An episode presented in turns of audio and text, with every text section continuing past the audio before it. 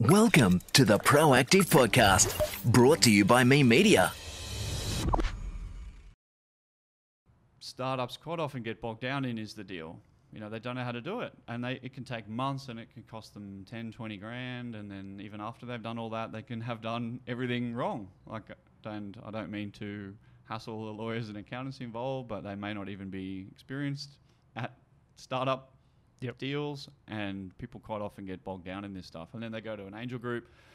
And angel groups, unfortunately, lead them astray.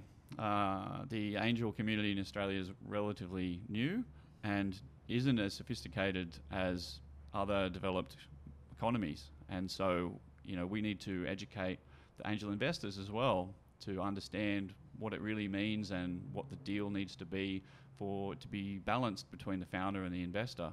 Quite often, you see founders getting bogged down doing lots of, you know, special terms in these early deals that constrain them significantly and then cause them trouble when they need to do the next round. So, um, what Cake does is provide very simple contracts inside the software to do all these early deals. So, um, if you, literally, if you wanted to, you can log in. If you're a founder, it's probably one shareholder in the beginning, and then you can click a few buttons and you can be raising capital the very next day. Um, the contracts are built in, DocuSign's built in.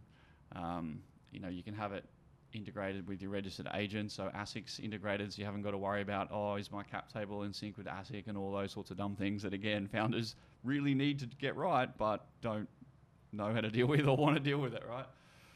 So we've we've combined like six or seven steps all in a row in the one piece of software. So the investors log in, your accountant and your lawyer can be logged in, the directors are logged in, and everybody's working in the one place so that the capital raise is just a hell of a lot easier um, for the founders.